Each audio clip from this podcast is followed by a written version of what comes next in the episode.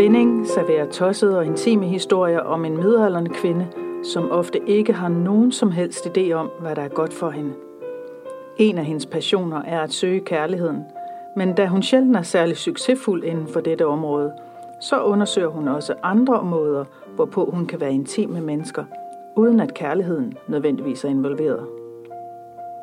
Heldigvis så hendes mange cykler en hurtig og effektiv flugt fra at føle sig utilstrækkelig, og mens hendes bagdel bliver ganske hårdfør efter utallige timer i sadlen, så føler hun en stærk frihed i sjælen, mens hun sveder træn.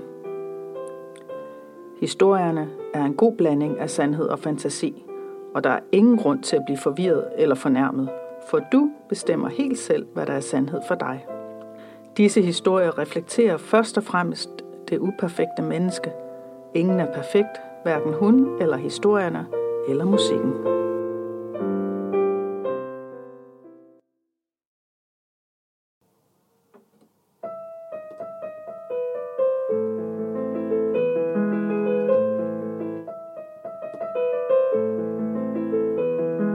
Obersten, del 2. Obersten kom tilbage flere måneder senere, og med den mere sandfærdige forklaring på hans hastige tilbagetog. Det handlede naturligvis om en kvinde, som han i virkeligheden ikke var helt færdig med. Men han fandt aldrig mod til at fortælle om sit hjertes kvaler og valget at give hende den anden en ny chance.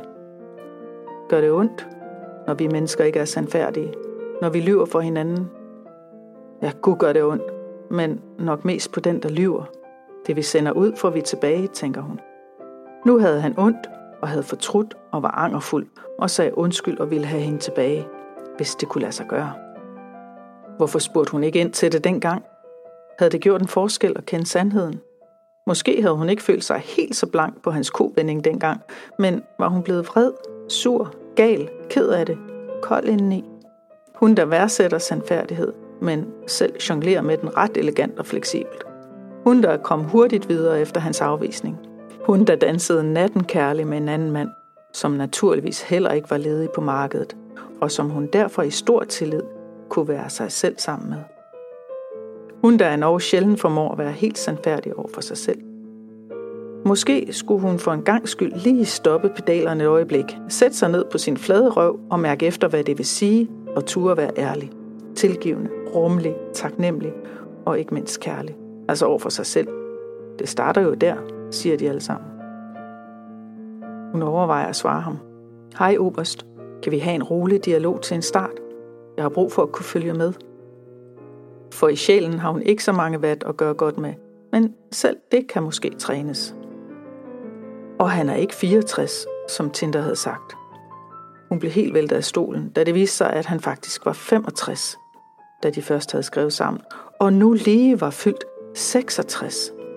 Måske er det en lille detalje, men for hende, i det øjeblik det går op for hende, og alt imens følelserne for ham skrumpet under taget af hans gigantiske enetaler om noget, så betyder det år meget. 66.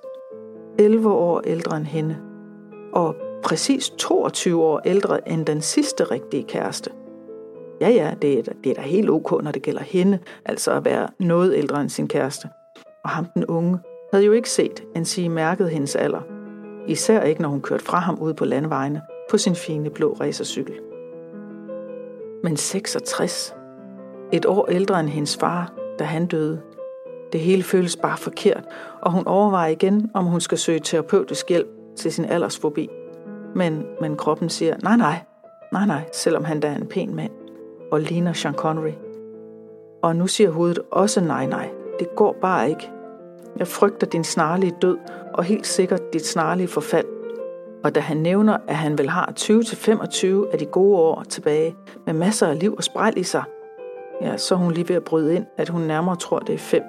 Men hun har jo også kun sin far at sammenligne med, så hendes forudindtagethed må siges at være temmelig sov og aldersfarvet.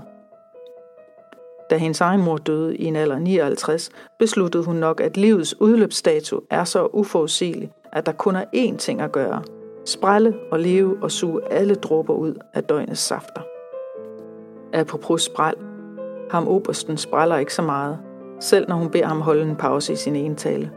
Han er stærk, en klip, og han har gode vaner med sig fra sit liv i forsvaret. Hun overvejer et kort øjeblik at spørge ind til, hvad der foregår inde i ham, når hun kommenterer på al hans snak eller kalder for timeout. Men, men så bliver hun bange for, at det blot udløser endnu en lang enetale. Måske vil han bare sige, at det er helt fint, at hun har alt mulig ret til at stoppe ham, og han i øvrigt godt ved, at hans snakken fylder meget i rummet. Men hvorfor gør han så ikke noget ved det, tænker hun. Hun forsøger at fortælle ham historier fra sit liv. De skaber undren, det kan hun godt se. Og selvom han er ret åben seksuelt og har prøvet en masse og er nysgerrig på mere, så har hun alligevel en sort kanin i hatten, som han ikke havde set komme. Han siger også, at han bedst kan lide at sove nøgen om natten. Hun siger, at hun bedst kan lide at sove i underbukser. Underbukser, siger han. Ej, ej, for fanden, det hedder trusser. Underbukser, det er så maskulint. Ud med det. Trusser, det er et svagt ord. Underhylder, underhakker, underbukser. Meget bedre end trusser. For det er dem, man har under noget andet. Og hun har meget under noget andet, og det føles godt. Jeg kan altså stadig bedst lide at sove med noget på, siger hun insisterende. Og han tager et hurtigt kompromis, som lyder. Okay, så når du så ikke gider sex, så har du bare dine underbukser på om natten, okay? Nå, men han er altså 66, og hans krop er ikke i topform, og han har en mave, som har potentiale til både at blive mindre og større. Han har jo vidst længe, at hun tænder på flade maver med sixpack, så hvorfor i verden har han ikke gjort noget ved det? Det undrer hende, men måske er han en af dem, der hviler så meget i sig selv, at han ikke vil stå for skud med udfrakommende pres. Måske er han der virkelig heldig, og slet ikke som hende, der bukker og bøjer, hvis nogen kritiserer hendes udseende. Fire dage, 24-7 eller næsten. Så længe er de sammen. Anden dag i Obersens selskab skal hun lige gå en tur med datterbarnet og fortæller glad, at hun har høje tanker om ham. På fjerde dagen skal hun møde et team af unge mennesker med øjnene funklende af forventning og glæde og spænding. Med dem skal hun køre tværs over USA som en del af et Race Across America team. Ja, ja ham, den unge, før omtalte 5.000 km indendørs verdensrekordholder, har inviteret hende til at hjælpe med hans store udfordring til juni. Race Across America. Fra vest til øst. En adventure, en oplevelse, hvor hun og otte andre skal følge en af verdens bedste endurance-cyklister i bil og mobile home tværs over USA, dag og nat, uden søvn, så han kommer sikkert og hurtigt i mål. Hun er ikke i tvivl om, at det bliver den vildeste oplevelse, og at det er den største ære for hende, at hun er udvalgt til at være med. Det er jo for vildt. Men Obersten, han synes ikke, det er så vildt. Da hun kommer tilbage til ham, så spørger han ikke så meget ind til det. Men når hun fortæller alligevel, fordi hun er jo fyldt med glæde og eufori over at få lov til at få den livsoplevelse, så går der et eller andet galt hos Obersten. Nej, nej, det er for hårdt at sige, men det går galt i deres dialog, for han forstår slet ikke, at dette på alle måder er det fedeste, hun har at se frem til i dette år. At hun glæder sig ovenud. Hun kan ikke få armene ned, og hun kan slet ikke vente med at få lov til at bidrage. Ja, både før og efter, med den erfaring, hun nu kan mønstre. Øh, hvorfor betaler han ikke for, at du hjælper? spørger han. Øh, øh betaler? Jeg vil sgu da, jeg vil sgu da gerne selv betale for at få lov at være med, hvis jeg skulle, hvilket jeg ikke skal. Jamen, det mindste han kan gøre, er da at betale for din tabte Ironman-billet. De 2800 kroner. Øh, nej. Det var, jo, det var jo helt mit valg, siger hun, mens hun taber kæben og sutten og glæden og passionen. Altså for obersten. Lige der, lige i det øjeblik ser hun, at han ikke ser hendes passionerede glæde. At han ikke kan glæde sig med hende. Og det er i bund og grund lige der, at det hele slutter. Også selvom de vælger at sove sammen en sidste nat. Også selvom samtalerne fortsætter, om end med forsigtige krykker. Men afstanden bliver større. Hun bliver hurtigt træt og vil hurtigt gerne ind og sove, nu med underbukser på. Og han bliver oppe en stund. Han ser måske lidt tv. De har jo også været sammen nu i næsten fire døgn, så det må være tid til kedsomhed i hvert sit univers. Hun lægger sig taknemmeligt alene i sin seng og trækker underbukser op over hagen. Og næste morgen laver hun for sidste gang en kop kaffe til ham på sengen Og for sidste gang laver hun bananpandekager med yoghurt og juice af lækre frugter presset i slow juiceren. Den lange morgenmad er også spundet ind i omsorg. Hun tror, at han tror, at hun tror, at han godt ved det. De er glædet. Ind i deres egne forbehold og forventninger, som ikke holdt. Deres politisk-kulturelle diskussioner bekræfter blot igen deres forskellige holdninger til verden omkring dem. Og det er blot endnu en pind til farvelbålet. Da hun stille siger det som det er, at hun ikke tror, hun kan dette, så siger han stille, at han er enig i, at hun ikke kan. Og så græder de lidt, helt uden tårer. Først da han har pakket alle sine tasker, mens hun spiller farvel, Beethoven, Chopin, Debussy og Bach på flylet. Først da han er gået ud af døren og til sin terranen fyldte dyre sorte bil. Først da sætter hun sig på gulvet og græder. Og det er så tåbeligt alt sammen. Tåbeligt at prøve, tåbeligt at drømme, tåbeligt at sætte sig selv derud på pinden igen. Alting ryster. Intet er overskueligt ud over den næste aftale med en veninde, som hurtigt kommer i stand. Da hun er på vej derhen, så bakker hun ind i en gammel kone i et lyskryds, som derved også får et chok, og så går det op for hende, at hun er mere end ramt. Og der skal stærkere ting til end besøg hos veninder og hårde pas på cyklen og Swift i kælderen, og gåtur ved det blæsende Kattegat, hånd i lomme. Så hun får en aftale med en krøllet kvinde, som har en helt kuffert fyldt med reb. De mødes i loungen, og hun rammes igen af denne kærlige atmosfære, og mange husker hende, selvom hun kommer så sjældent. Selv en kvinde, som hun aldrig har talt med, kender til hendes verden i det varme udland. Så her føler hun sig set og genkendt og krammet og holdt om, helt uden at skulle gøre noget for det. Helt uden at give noget igen, ud over sine egne øjne og kram og smil. Ingen overgreb, kun kærlig imødekommenhed. Ingen forventninger, kun kærlige gaver. Den krøllede kvinde, Jasmin, kommer hen i møde med en omfavnelse, som ved lige præcis, hvad der er sket de sidste dage. Så hun falder ind i den, og ind i en kop te og samtale med flere kram fra tilstødende mennesker med samme hang til at hænge. Jasmin spørger, hvad hun har lyst til. Stramt, svarer hun. Ja, ellers må du bare gerne øve dig. Okay, vi skal lave en hip harness, måske en gorgon. Og så har jeg en plan, siger Jasmin, skælmsk drillende. Men vil du ikke lige massere min nakke først, siger hun også. Og lidt ligesom aberne, så skaber de nærhed med fysiske berøringer. Og hanaberne sidder og kigger lidt misundeligt på, mens Jasmin får øjenlukkende og vellydsfremmende nakkemassage. Jasmin gør bambusstangen klar. Det vil sige, at den skal lige sænkes lidt, fordi hun er ikke ligefrem den allerhøjeste i rummet. Rebene i forskellige størrelser, så fint pakket ind i smukke farverige tørklæder, bliver spredt ud på madrassen omkring dem. Hun tager sin nederdel og bluse af, som har skjult et par særdeles stilige strømpebukser og en velegnet BH. Trusserne. Ja, nu er det trusser og ikke underbukser. Er hun helt gået galt i byen med. For det er dem, der har en slidsåbning i skridtet, altså så nogen man kan sexe med. Men heldigvis så kan det jo ikke ses, når der er strømpebukser under. Pjat, tænker hun. Der er jo alle slags outfits herinde, og hun kigger rundt og får øje på både nogen, der er helt nøgne, og nogen, der er mest dækket til. Der er plads til alle, også til hendes pinlige trusser, som jo så ikke kan ses af nogen. Jasmin går i gang med at binde en stram gorgone hipharnes. En af dem, som hun også selv bruger, når hun hænger sig selv op hjemme i sin kælder. Den kan hun hænge i i timevis, og den skal bruges til aflastninger til at flytte hende rundt, når først hun hænger deroppe under bambusstang uden jordforbindelse. Dernæst binder Jasmin en gode, det vil sige hænder og arme på ryggen, og så bindes det hele stramt fast, således at hun også kan hænge i denne binding. Så ryger der et reb omkring låret lige over knæet, og hun hejses op, så hun akkurat lige kan stå på det andet ben. Uh, det gør lidt ondt, og det gør godt.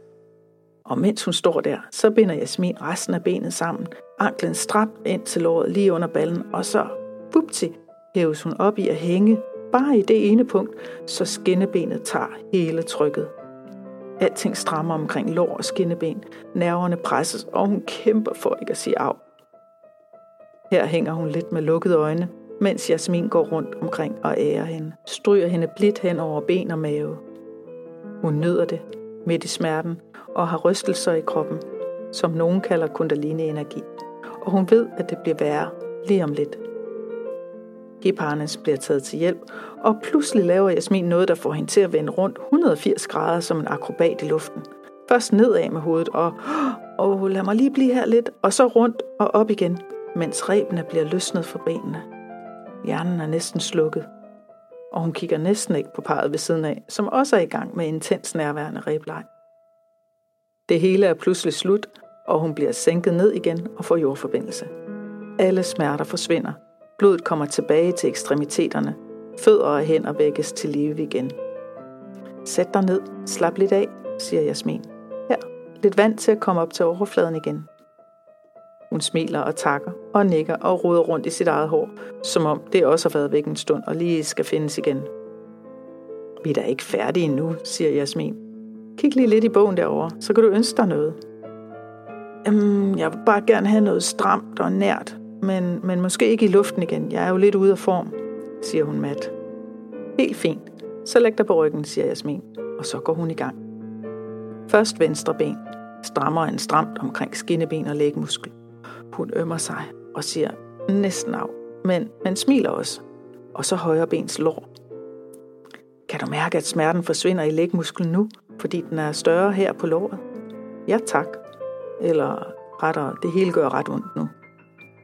Venstre arm bliver bundet sammen med sig selv, og så også højre arm ind til hele kroppen, så hun nærmest har en spændetrøje af reb på. Dernæst videre til venstre lår. Nu gør det ondt. Hun gisper og udstøder et lille skrig, i det Jasmin strammer det en ekstra tand og forsøger at presse benet ned i gulvet. Stille, beordrer Jasmin, og hun kaster pludselig fem tunge reb hen over hendes hoved, så hun næsten ikke kan se og næsten ikke kan trække vejret. Det er helt overraskende og helt rigtigt, for lige der, midt i den højeste smerte, er disse mange reb rundt omkring hendes muskuløse benmuskler og helt fixeret på overkroppen så er disse reb hen over hovedet en invitation til at slukke helt for hjernen. Og det gør hun. Eller rettere, det har hun jo ingen kontrol over. Hun går i subspace, hvor der ingen kontrol er. Ingen forventninger. Ingen opgaver. Kun absolut tilstedeværelse med slukket cortex. Wow. Lige der har hun kun været et par gange tidligere i sit liv. Lige der hvor alt er trygt og sikkert, og nuet er det eneste, der er. Lige der, hvor alle egoets formaninger forstummer. Lige der får hun lov til at være lige nu. Det må være sådan døden er. En give en slip på alting, uden yderligere sammenligning. Hun ved da godt, at hun kun tør gå derud, fordi hun er tryg med Jasmins viden og omsorg, og fordi hun ved, at også Jasmin får et kig ud af at se sin Bonnie i den grad nøde at give slip. Der er intet seksuelt i dette møde mellem to kvinder og reb, men alligevel er det som den vildeste mentale orgasme, og da rebene fjernes glidende, langsomt og kærligt, da hun dækkes til af et tørklæde og bliver æret til live igen af Jasmin, så strømmer taknemmeligheden ind over hende. Ikke blot for Jasmins gave i dette øjeblik, men for at være i live, for mulighederne og for alle de gaver, som alle omkring hende giver og hun ser, at også Obersten har givet hende en enorm gave og indsigt. Hun er igen dybt taknemmelig over den læring, som mennesker og begivenheder forsyner hendes liv med. Og igen lærer hun, at smerten indeni kan forløses med smerte udefra. Hvis man ikke har prøvet det, ja, så kan det nok være ret vanskeligt at forstå. Men hun har prøvet det, og endorfinerne, adrenalinet, al den sindssyge kemi, som påvirker os indfra, den har hun adgang til at administrere ved hjælp af smerte. Om det er på cyklen med høje vat og mælkesyreophobning og sveden trillende ned af hoved og krop og ansigt for at ende i en pøl på gulvet under cyklen, eller om det er i tynde reb, der skaber dybe aftryk i huden, så er det forløsning. Og dermed en løsning. Udefra og ind. Og det er fint, så længe hun endnu ikke har fundet opskriften på indefra og ud.